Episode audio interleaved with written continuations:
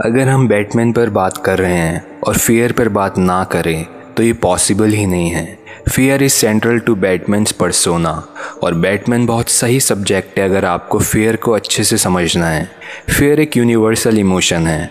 हम सबको पता है डर के बारे में, क्योंकि हम सबने इसको महसूस किया है और आज भी करते हैं। आपकी चाइल्डहुड के फेयर्स आपके टीनेज के फेयर्स और अडल्ट और ओल्ड एज के फेयर्स ये सारे अलग अलग होते हैं। लेकिन इन चीज़ों में जो कॉमन होता है, वो ये है कि we always fear things that we don't understand मतलब कि हम अक्सर उन चीज़ों से डरते हैं, जिन्हें हम अच्छे से समझ नहीं पाते। एक तरह से फेयर इज़ डार्कनेस एक अंधकार है और इसी अंधकार में पना लेता है बैटमैन। ताकि वो क्रिमिनल्स को डरा सके। बचपन में जब ब्रूस वैन उस केव में गिरता है तो उसमें बैट्स की फोबिया पैदा हो जाती है।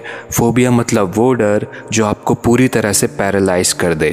Fear of a situation that is out of proportion to its danger जितना खतरा नहीं है, हम उससे भी ज़्यादा ज्यूम कर लेते हैं। पर जब यंग ब्रूस बैट्स को फेस करने की हिम्मत जुटाता है तो उसे रियलाइज़ होता है कि जो चीज़ वो लाइफ में करना चाहता है, उसका आंसर इसी फियर में है। जिस डर से वो भाग रहा था, उसी डर का इस्तेमाल करके वो क्रिमिनल्स को डरा सकता है।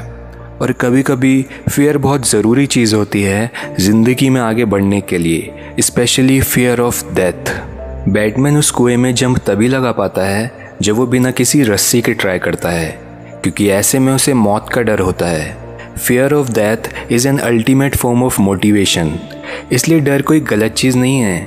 ये एक नेसेसरी और रिवोल्यूशनरी एवोल्यूशन है। और कभी कभी what you fear is an indication of what you seek और रूमी का एक कोट है the cave you fear holds the treasure you seek so expose yourself to fear वही ब्यूटी है, वही ब्लिस है। और हाँ शायद वो आंसर भी जो आप अपनी ज़िंदगी में खोज रहे हो। सो so, एपिसोड में इतना ही। मेरे सारे ओल्ड एंड न्यू एपिसोड आप सुन सकते हो स्पॉटिफाई फॉर पॉडकास्टर स्पॉटिफाई और गूगल पॉडकास्ट पर।